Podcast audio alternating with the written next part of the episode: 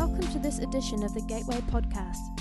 For more information about our faith community, feel free to visit gatewaychurch.org.nz. Thanks for tuning in and enjoy this message. I started a short series this morning. Um, it's going to be four messages in the series. Uh, I did one this morning. I'm doing one tonight. Then, of course, next Sunday morning and evening, God willing, I'll do the, the other two. They're, they're, all, they're all different, um, so not, I'm not repeating this morning's message to you guys this evening. Um, if the series, um, if you want to follow the series, if it's your inclination to do so, the messages that you miss, if you come in the night, will be on the podcast. Um, the short series is actually called, I've called it It Ain't Necessarily So. And I know that's not particularly good English. It wasn't intended to be good English. It's actually a line from an opera um, called Porgy and Bess. Now, I know many of you perhaps won't have heard that. It was written a long time ago. It was written in 1935 by George and Ira Gershwin. It became a very popular and very famous opera. And in the opera, there's a character. He's a drug uh, dealer. His name's Sporting Life. And uh, he sings a song in the midst of that um, opera in which he expresses some doubts about the statements and stories that are found in the Bible. And he says, um, the things that you're liable to read in the Bible, it ain't necessarily so. Now, what I'm hoping to do in this series is to look at some things that are widely believed in Christian circles, things that I think often amount to unchallenged truisms. They tend to be what we call urban myths. By an urban myth, I mean a story or an idea or a concept that gets passed around as fact, often accepted without question. They are passed on and they have a habit of taking on a life of their own. But the reality is, when you look at them, they ain't necessarily so. Um, it wouldn't matter if these urban legends were really harmless misunderstandings, but in truth, they can amount to dangerous errors that can ultimately lead to heartache and disillusionment when people base their lives or major decisions on them. And, uh, and over the years, I've watched people actually forsake the faith. They've walked away from God, they've walked away from church because of the disillusionment that these ideas actually created. They didn't deliver, and people thought God had broken his promises when, in actual fact, I'm not even sure that he made them. Now, some of these legends, these urban legends that we'll look at, they, they look like fool's gold. Um, I'm sure you've heard of the, you know, fool's gold. It looks initially like the real thing, but once tested, proved to actually be inauthentic. So, what I did this morning is I talked about the concept of faith, okay? And um, I'm not going to repeat the message, you can get it on podcast. Um, this message, I want to confront another urban myth that we tend to believe is true in church without questioning. And it's the myth that we are not allowed or not supposed or not called to judge. You've heard it said, judge not that you be not judged. And so we have this idea that in Christian circles we should not judge other people. It comes from a passage in Matthew chapter 7, verses 1 through 5, and I want to read it to you and then kind of unpack it with you. Do not judge others, for you will, uh, and you will not be judged, for you will be treated as you treat others. The standard you use in judging is the standard by which you will be judged. And why worry about the speck in your friend's eye when you have a log in your own? How can you think of saying to your friend, Let me help you get rid of the speck in your eye, when you can't see past the log in your own eye? Hypocrite. First, get rid of the log in your own eye, then you'll see well enough to deal with the speck in your friend's eye. I would say that that opening verse, Matthew uh, 7, chapter, uh, chapter 7, verse 1, is probably the f- most frequently quoted Bible verse in our culture. Judge not that ye be not judged. It's probably the only verse, in fact, that our culture knows and approves of. For most of us, it has come to mean the idea that we should never say somebody's actions or choices or lifestyle is wrong. We must not judge anyone or anything. And without wanting to tread on too many toes, and I realize that this series is probably that potential. It probably has the potential to tread on some people's toes, but I'm asking if you would just hear me out. I want to just suggest to you that ain't necessarily so. I think the idea of never passing judgment is an urban myth, widely believed, but quite wrong. Now, you could say, well, Don, if it's an urban myth, as you say, how, how, how is it possible that so many of us believe that Jesus actually meant what he said in Matthew chapter 7, that he doesn't want us to judge others? When you come to an idea like this, the first thing that you probably need to do in, in coming to Matthew chapter 7, and, and actually all passages uh, in the scripture, is recognize that we come to it with a tendency to read ancient words through modern day filters. And we read Matthew 7 through a filter that is very highly valued in our pluralistic modern day culture, and it's the filter of tolerance. Now, obviously, I'm not suggesting to you that there's something wrong with tolerance. I'm not advocating intolerance as some kind of virtue. Tolerance, correctly understood, is an admirable, desirable trait and one that we should strive for. But the key word here, or the key phrase, is tolerance correctly understood. The concept of tolerance has undergone an incredible change, a significant shift in meaning over relatively recent times. If you look at older dictionaries and look up the word tolerance, it will be defined in, in this kind of manner to accept the existence of different views, to recognize other people's rights to have different beliefs or practices without an attempt to suppress them. You look at a modern day dictionary, Encarta, for example, and it will define tolerance as the acceptance of different views, the different views of others. When you compare the older and the newer definitions, there is a slight but very weighty change. For example, the older version says to accept the existence of different views, the new one says to accept different views. Leaving out the phrase the existence of amounts to a subtle but massive shift in meaning. To accept that different or opposing positions exist and deserve the right to exist is one thing, but to accept the position itself is quite another thing. In moving from the older definition to the newer definition, we've moved from allowing free expression of contrary opinions to the acceptance of those positions, from permitting the articulation of beliefs and claims with which we do not agree to asserting that all belief claims are actually equally valid. Claiming all beliefs are equally valid, even though at times they are clearly diametrically opposed, to me seems like an, an exercise rather in, in logical suicide. And I note that it is only in the moral, ethical, and spiritual realms that we accept such Alice in Wonderland stupidity. In every area of life where we can test outcomes, we know some ideas work and some don't. We know that some answers are correct and others are not. We, we know that some ideas are good and, frankly, some ideas are stupid. Ever had a stupid idea? Thank you. Two of us. Now, you, you imagine an engineering student arguing that his calculations didn't matter so long as they work and were true for him. I, I, suspect not too many of us would feel comfortable driving over a bridge that that student built. In the relatively recent past, a person might be regarded as tolerant if, while holding very strong views about a subject, they also insisted that other people had the right to dissent from that view and argue their own cause. That view, by the way, is famously summarized by the Frenchman Voltaire when he said, I disapprove of what you say, but I will defend to the death your right to say it.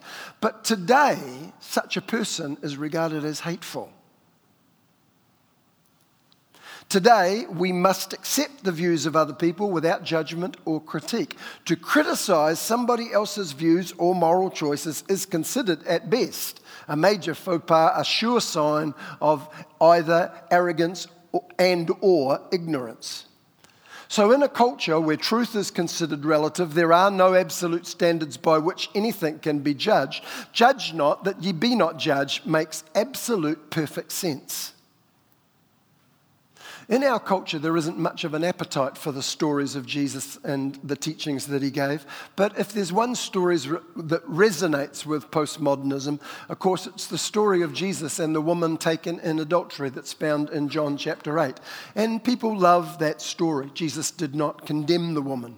In fact, he turned the tables on the judgmental Pharisees and sent them away with their self righteous tails between their legs. Don't judge, end of story. But I want to ask you something. Does the Bible really say that?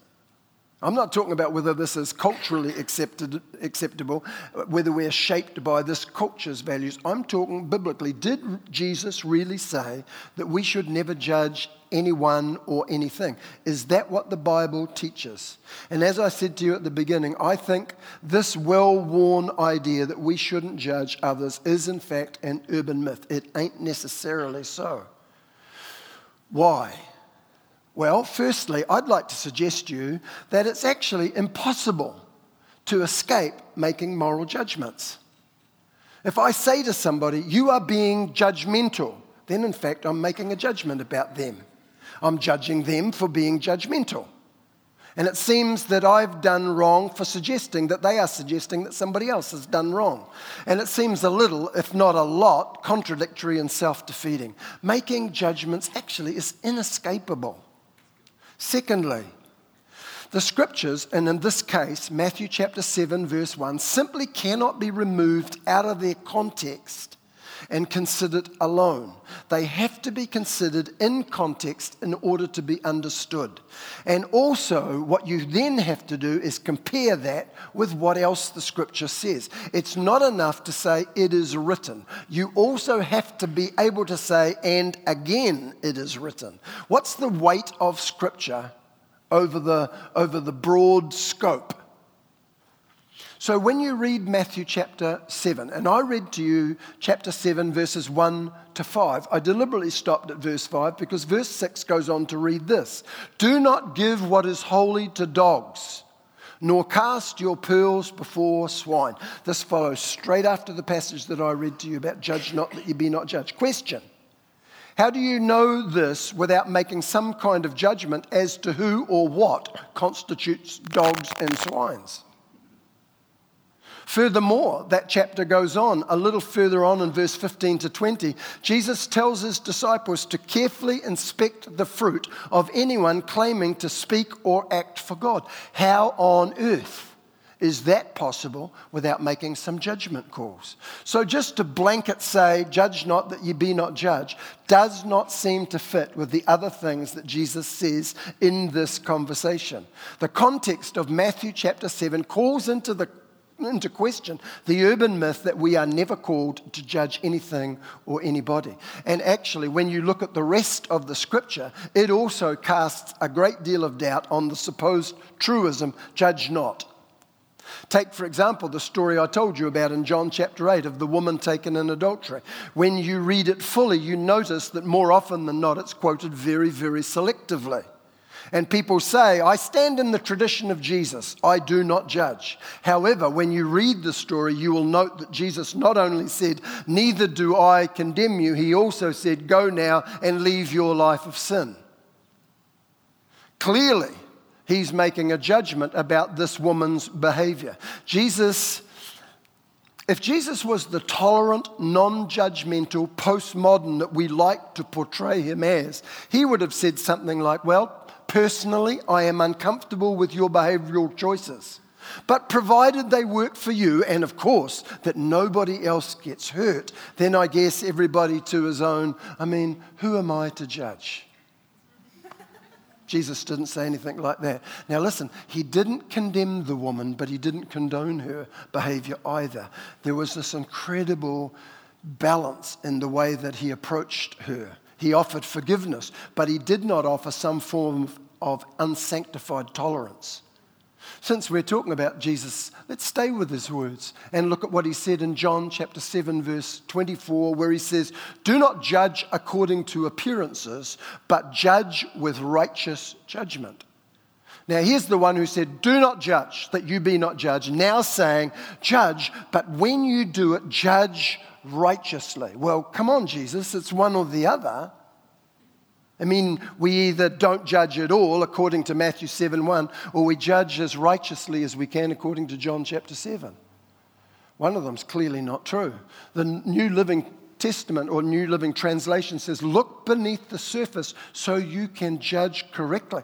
Here it seems that Jesus is actually exhorting us to judge, to discern, but to do it in a particular way. And there's a heap of other scriptures I could read to you. Let me read you a scattering of them. Hebrews chapter 5, verse 14. It says solid food belongs to those who are mature, for those who through the practice, who through practice have powers of discernment that are trained to distinguish good from evil. Here's somebody who actually is getting to grips with how you make judgments, and it's done by practice. 1 Thessalonians chapter 5 verses 19 through 21. Never damp the fire of the spirit and never despise what is spoken in the name of the Lord. By all means use your judgment and hold on to whatever is really good. Steer clear of evil in any form. This is about judging the prophetic that happens in the midst of God's people. Paul is saying you better you better make sure you do that. He's not saying, judge not that you be not judged. He's saying, you, you, need to judge. Hold to the things that are good, put aside the things that you don't think stack up. A little further uh, into 1 Corinthians chapter 14, he's talking about the meetings and he says, Let two or three prophets speak, let the others judge. Again, Paul and Jesus are both saying this quality, this ability to judge needs to be honed, to be practiced, but it needs to be done. Judgment not only involves the content of the messages, but in fact extends to the messenger themselves. 1 John chapter 4, Paul, uh, John says, My dear friends, don't believe everything you hear. Carefully weigh and examine what people tell you. Not everyone who talks about God comes from God. There are a lot of lying preachers loose in the world. Jesus talked about check out their fruit. How do you do that unless you judge, unless you make some calls? So, this whole idea of judge not that ye be not judged has to be balanced with these other things that Jesus, John, and Paul speak about the necessity for being discerning, the necessity for looking at things and making some judgment calls, making them righteously, as Jesus said, but making them nonetheless. Jesus, as I said before, was this incredible balance of grace and truth. John chapter 1, verse 14, he was full of grace and truth. It does not read he was full of acceptance and tolerance. He was full of grace and truth. He was gracious and kind and forgiving, but at times he could be withering in his critique. You read Matthew chapter 23 and underline the number of times he says, Woe, you hypocrites! There's about eight, I think, at, at, at my count. He could be withering. This is hardly full of acceptance and tolerance.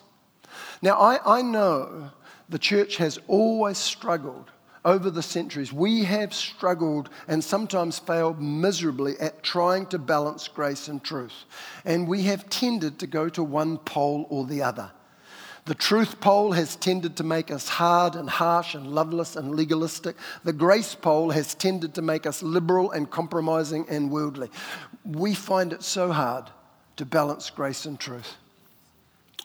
In, in saying that we are called to make judgment calls, I'm most certainly wary that it doesn't encourage some people to rise up and become pit bulls for Jesus, attacking everything that doesn't fit with their preferences and their theories.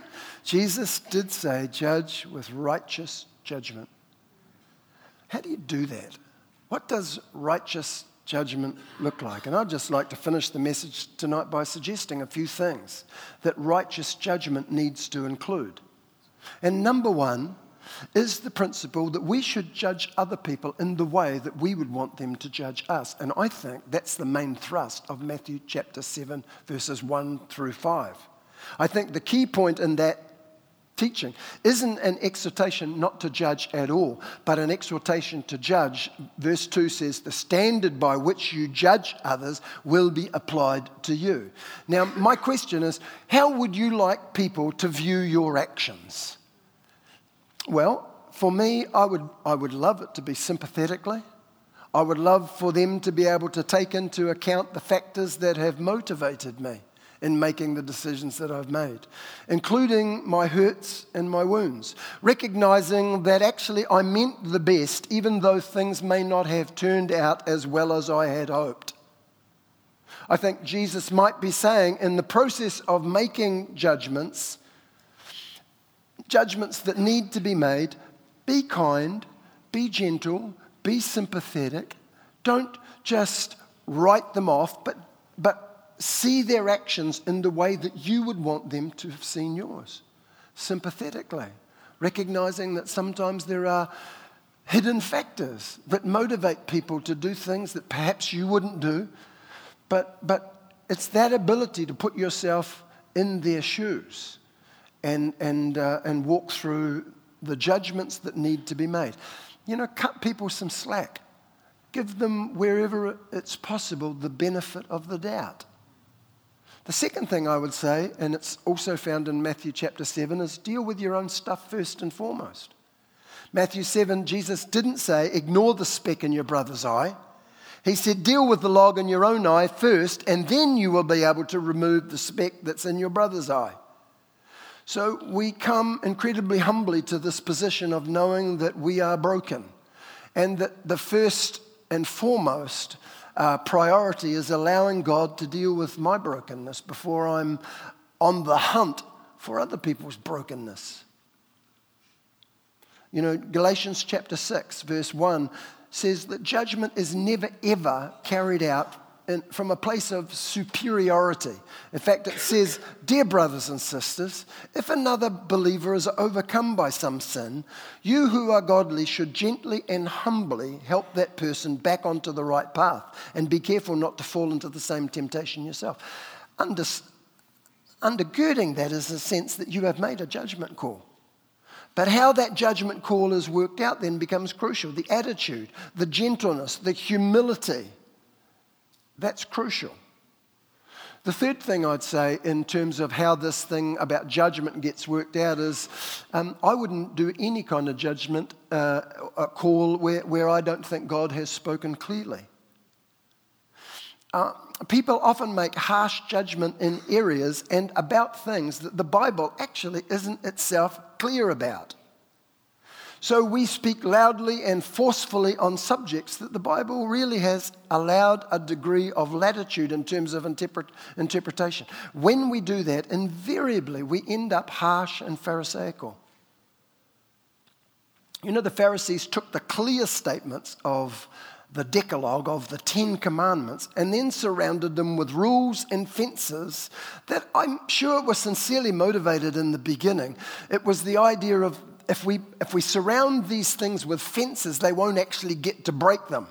But in the end, it's the surrounding fences and rules that become the issue. The, the Ten Commandments were developed by the Pharisees into 613 rules.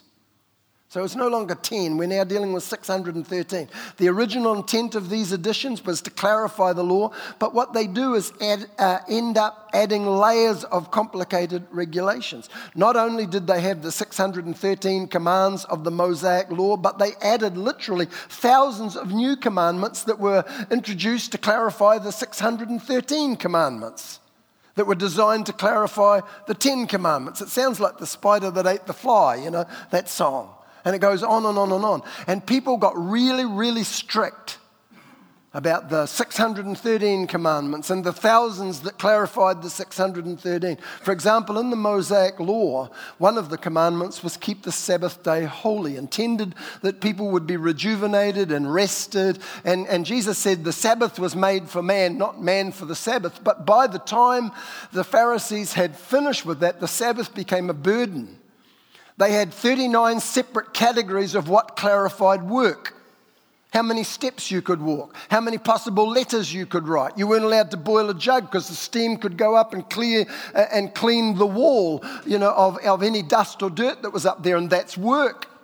And on and on and on it goes. And they were incredibly legalistic about these things. They had words to say about people who walked too far or who boiled the jug, or do, who did other things on Sabbath. And, and it just, you, you know, you laugh and you think that's ridiculous. Who, who would do those sort of things? Well, just some of you haven't been in church long enough. Because churches do those kinds of things. I was part of a church where we weren't allowed to wear denims, we weren't allowed to have facial hair. When I naively asked, Is there something unspiritual about denim that I should know? I was basically told to sit down and shut up very, very quickly. Jeans were a sign of rebellion. I never knew that. So was facial hair. Never dawned on me.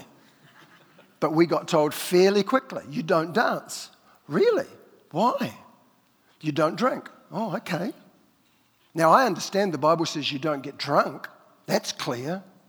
But from there, there are rules around the rules around the rules. I never did quite work out why you're allowed to square dance but not allowed to waltz. Somehow in there, there was a difference. Now, some of you are thinking, I never imagined church could be like this. Oh, we're good at this stuff. Listen, we always tend to think about the Pharisees as being the bad guys. You know, we're the good guys, the Pharisees are the bad guys. Let me tell you what you need to have to be a Pharisee. Number one, you need to be absolutely committed to a life of holiness. Number two, you have to believe in the supernatural because the, the godless Sadducees didn't, but the Pharisees, they, they were fundamental. They believed in holiness, they believed in the supernatural. They believed the Word of God was the Word of God. Now, I suspect that some of you actually might qualify. I certainly do. I'm committed to a life of holiness. I believe in the supernatural. I believe the Bible is the Word of God. And I qualify for being a Pharisee. And I, I, don't know about you, but I've noted how easily I can swing into Pharisaical behavior, motivated by the best of intentions. Every Christmas time, I, I, every Christmas, uh, over the years of my ministry, I've watched people take a holiday from spiritual things over Christmas time. You know, you talk about taking your Bible on holiday and they look at you as if you're, you know, from outer space. Well, I'm on holiday, for God's sake. Why would I take my Bible on holiday? Well, it never occurred for me not to. T- uh, never mind. And I've seen people over that Christmas period make stupid decisions that have affected the rest of their lives. As they not only left their Bible behind, but they left their morality behind and a whole lot of other things. And they made decisions that totally changed the course of their lives. And I pastorally have this incredible desire to get up on a soapbox and say, no drinking, no, and, and no, no, no, all because I don't want that to happen. But I know over a period of time, these things become the rules, these things become the focus. And suddenly, you're being incredibly Pharisaical and judgmental about things that actually God has not spoken about. Stay with the clear stuff, okay? Unfortunately, some of us think we are talking about clear stuff. Well, I'm sorry, some of you are not. Some of us have not talked about clear stuff. There's latitude there. So be careful with things that perhaps aren't black and white. Okay. Number four. Okay, you still with me? You're still talking to me? Number four, we aren't called to judge non Christians by Christian standards. That puts the cart before the horse. I don't know if you've noticed this, but non Christians tend to behave like non Christians. And, and we aren't called to judge them. Let me read this passage to you. This, this is the Bible, okay? 1 Corinthians chapter 5 verse 9 through 11 Paul says in my previous letter I said don't mix with the immoral I didn't mean of course that you were to have no contact with all the immoral of this world nor with any cheats or thieves or idolaters for that would mean going out of the world altogether but in this letter, I tell you not to associate with any professing Christian who is known to be an impure man, or a swindler, or an idolater, or a man with a foul tongue, a drunkard, or a thief. My instruction is don't even eat with such a man. I love J.B. Phillips, says, don't even have lunch with him. Those outside the church, it is not my business to judge, but surely it is your business to judge those who are inside the church. God alone can judge those who are outside. It is your plain duty to put away from yourselves that wicked person. Now, he's talking about someone in that congregation who is living in immorality, and a question has arisen about this particular person. And Paul is, in our, in our cultural terms, we would say, this guy's ruthless. Where, where, did judge not that you be not judge fit with this? He's saying, listen, don't judge the people outside. They, they behave like non Christians. You expect that. But inside the fellowship, inside the family, come on, we're expecting something different. And the implication is very clear that we make some calls and we follow through with these. So the fifth point is within church family, there is a place for and a role of judgment. It's very clear. It's really hard to argue against this. Those outside the church, he says, it is not my business to judge. But surely, he says to this congregation who are allowing this immoral situation to go on, he says, surely it is your business to judge those who are inside the church. Now, sometimes we call this process church discipline. And I'm aware that has unbelievably negative connotations for many people, and I understand why. I mean, horror stories of so called church discipline abound. Often it's not biblical discipline at all, it's simply abuse. However, I say with fear and trepidation the answer to abuse is not disuse, but proper use. And William Barclay, commenting on this passage, says the man within the church has special privileges, therefore also has special responsibilities. He is a man who has taken an oath to Christ and therefore can be called into question for how he keeps it. A lot of people in our culture are incredibly resistant to that kind of judgment or discipline. And the thought of it being done inside the church culture is abhorrent to lots of people. And I've, I've had people say to me, We are supposed to be a community of, of love. We're supposed to be known for our love. You, you have no right to step into a situation like this. It's not your business. Who do you think you are? Well, so many things could and probably should be said.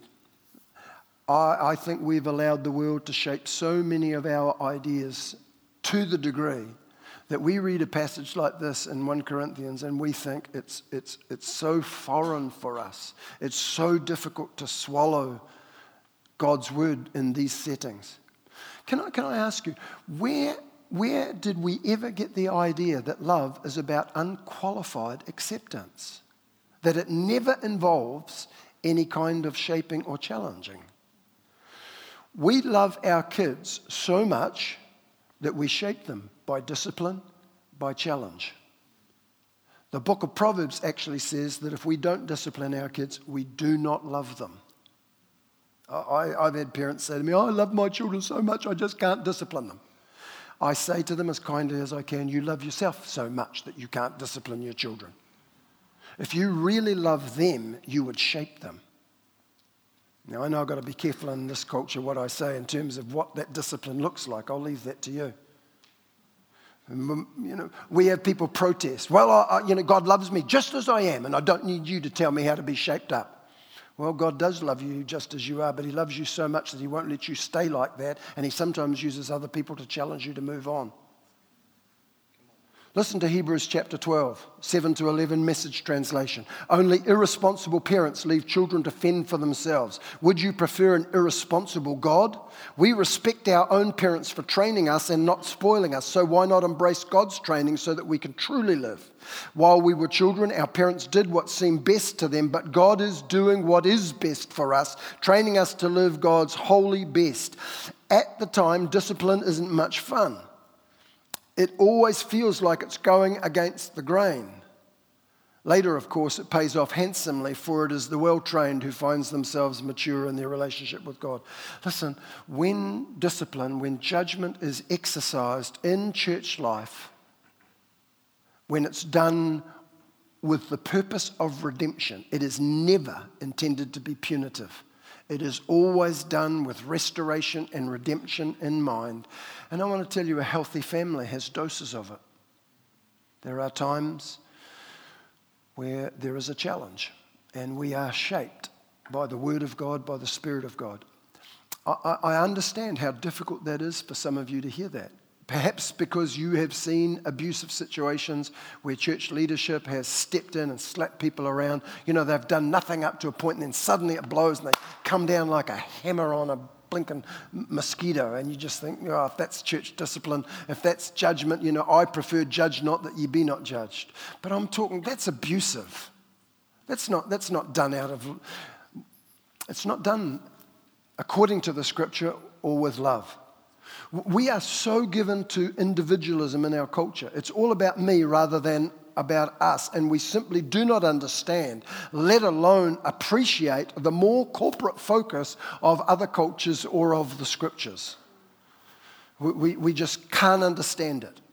We can't understand, for example, while, while why Achan can steal the, the Babylonian cloak and the gold from, from uh, Jericho and his whole family perishes in his act. We just, that seems to us so unfair. We are so individualistic that the scriptures just seem strange to us at times. An ancient Jewish document called the Midrash, and in it is a conversation. And one of the students asks a rabbi and says, He's grappling with this. Shall one man sin and God be wroth with the whole congregation? This is how the rabbi responded. This may be compared to a case of a man on a ship who takes a borer and begins boring beneath his own hammock.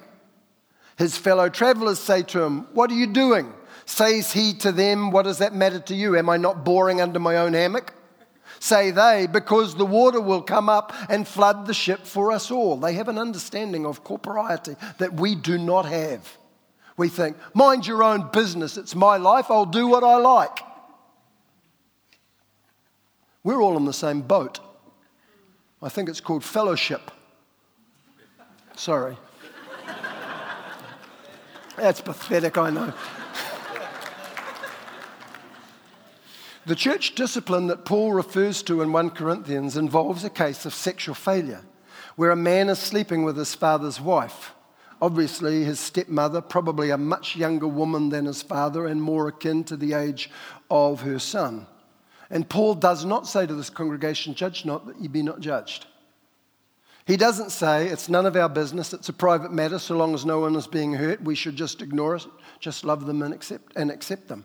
He's saying, listen, they're boring a hole in the ship and, and a little leaven will leaven the whole lump. He changes the analogy, but, but he's saying you will all be affected by this. Paul tells them in no uncertain terms that the sexual conduct of each member of the church family either adds or detracts from the ability of that family to gather around the Eucharistic table in sincerity and truth. He says it matters and you should do something. And in the name of love, your tolerance is actually not love at all. Now, you need to step in and fix the situation. Do it kindly, do it graciously, do it hum- with humility, but, but do it. Shape the situation. And that involves making judgment calls. He says, Your acceptance of this sin in the name of love has allowed a hole to be bored in the bottom of the ship, and it's filling with water, and you're all affected and you're all in danger. Another point I'd make is serious judgment and discipline of this nature is undertaken by mature leadership within the body of Christ. Now, within the church family, we all bear a collective responsibility for self correction. We're on the lookout for one another, the people we love and care for. Hebrews 12 15 says, Look after each other so that not one of you will fail to find God's blessings. That involves sometimes going to your friends and saying, Really? Seriously? Listen, I love you too much to let you get away with that. What are you thinking? Now, we do that as friends, as people that are totally committed to one another. that's, that's not being judgmental, that's looking out for us, looking out for one another so that we we want their very best. And sometimes we see people, the people that we love, involved in incredibly self destructive behavior. And it's our responsibility to say to them, as a beloved brother, hey, what are you thinking? What are you doing? I remember getting on a plane and flying down to the South Island to see a friend of mine who was beginning to involve himself in an affair. And, and, and, and it was just, I could see what was happening. And I went down and I walked the beach for about seven hours with that guy. And we went backwards and forwards and backwards and forwards over this issue. And I'm saying, please don't do this. I could have just said, well, it's not my call to judge him. Listen, he's my friend.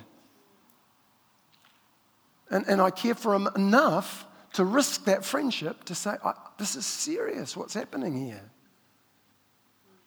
So when you see someone that you have relationship with, I'm not talking about people you don't know, but when you have relationship with people, you see them involved in self-destructive behavior, you are not called to turn a blind eye and say, judge not that you be not judged. If they're non-Christian, keep your nose out of it. They behave like non-Christians. If they ask you, well and good. But you're, not called to get up on some soapbox. But with your friends that are believers, yes, you are. Love requires you to engage lovingly, with humility, with kindness, and to exhort and encourage, to challenge. There will be times, however, when that task becomes too big for you. And honestly, it's the time to call in spiritual leadership. Shepherds step in. And as I say, this is never about punishment, it's always about redemption. It's always done with the aim of restoration and redemption in mind. And it's not about people who are struggling with patterns of sin. Listen, the church is a hospital for sinners, not some kind of museum for saints. Church discipline is not for people who are struggling with their former life, who want to be different but are battling. For those people, you go along, you stand beside them, you encourage them, you pray for them, you do whatever you can to help them. You don't, don't stand over them and, I told you so. Church discipline is reserved for those who persist in destructive patterns of life without any sense of regret, without any remorse, without any repentance, and who, blame, who, who blatantly, shamelessly encourage other people to do the same. I want to tell you, those people, they get, they're going to get. Daniel Brown, who many of you know, brilliantly describes this differentiation between sinners and false prophets. He says, sinners, and we're all in this boat, fall, they, they're broken, they do dumb things, they want to do better, but, but occasionally they just mess up. False prophets do wrong, stand in that wrong, and encourage other people to do that wrong. That's, that's hugely different. We have endless time for, for sinners. False prophets are confronted, and if they don't change and turn, they get shown the door. And, and uh, you know, I mean, I look such a nice guy and angelic and all that, but I've shown the door to a few people in this church over 25 years. I've gone to people and said, We've asked you not to do that. Well, I just feel, well, you just feel somewhere else because you're not doing that here. We had one gentleman who had a habit of going around giving prophetic words to young, pretty girls. And after about the fourth young, pretty girl, I thought, There's a pattern here. And I went over to him and said, What's with the young, pretty girls and prophetic words? Oh, I just give words to those people. Oh, yeah, I noticed that. And you hang around them for ages after talking to them. Don't do that here. Well, I, I, I do what the Spirit leads me to do. Not here, you don't. I'm sorry, but we won't let you do that. Well, he did it again a couple of weeks, so we ushered him off the property. He said, Don't you come back. And if that offends you, I'm sorry, but I'm a shepherd. We're shepherds. It's, this, is, this is like I, I, you would not let somebody come into your house and hang around in your daughter's bedroom without you checking out what they were doing. Say, well, you know, I'm just, I'm, I'm, I'm looking after her interests. Well, go and look after somebody else's daughter's interest. I can look after my daughter's interest. I'm sorry, but that's what love is in a congregation, in a family. And this whole idea of judge not that you be not judged is not right. It's an urban myth. It ain't necessarily so. Now, that process has to be worked through kindly and wisely and well. And, and I have to say, sometimes I haven't always done that so good because I get angry when I see those things happening. You, you work through the process. Matthew 18 talks about the process. If you see somebody who's doing something wrong, you go to them personally. If they don't listen, you go with somebody else. If they don't listen, you introduce spiritual leadership into the situation. If they don't listen, Paul says you treat them like tax collectors and publicans. You treat them like non Christian people. You don't even have lunch with them, Paul says. That's, that's so jarring and, and against the grain in our culture, which says you accept everybody and you accept everybody's ideas. And you've got to decide, friends, whether your life and ideas and thinking is going to be shaped by this world's culture or by the Word of God.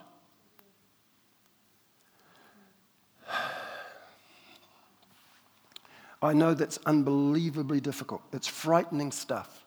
It can be terribly abused. I completely understand why people retreat to judge not that you be not judged. But honestly, in terms of a church family, I believe ultimately it's A, unbiblical, and B, it's unhealthy. It's an urban myth.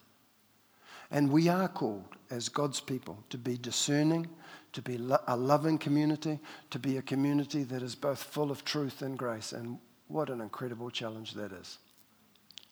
If you don't pray for your spiritual leaders, please start. Okay, please start.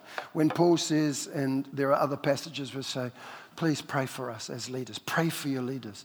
You really need to do that for us because we face these kinds of situations in, on numerous occasions that you would know nothing about. And, and we don't broadcast it. We're not out to make, you know, uh, bad people out of, but, but there are numerous times over the course of a year when I'll go to somebody in our leadership team and said, hey, have you seen such and such and such and such? Said, yeah, I noticed that person. Yeah, I'm, I'm, I'm not happy with the way that, and, and we will work out, oh, yeah, funny that you should say that. I, I was thinking that, or I heard back that. And suddenly, you know, you've got this sort of thing coming together, and, and you've got one of those incredibly unpleasant tasks where you've got to make A, some judgment calls, and then B, follow through on those. So please pray for us that we would do it well and wisely, um, but that we would also have the courage to do it. Because um, the thought of not doing it is completely untenable in terms of a healthy family. So, judge not that you be not judged. It ain't necessarily so. Thanks for listening. We hope it was an encouragement to you. Again, check out gatewaychurch.org.nz to find out what's going on within our church.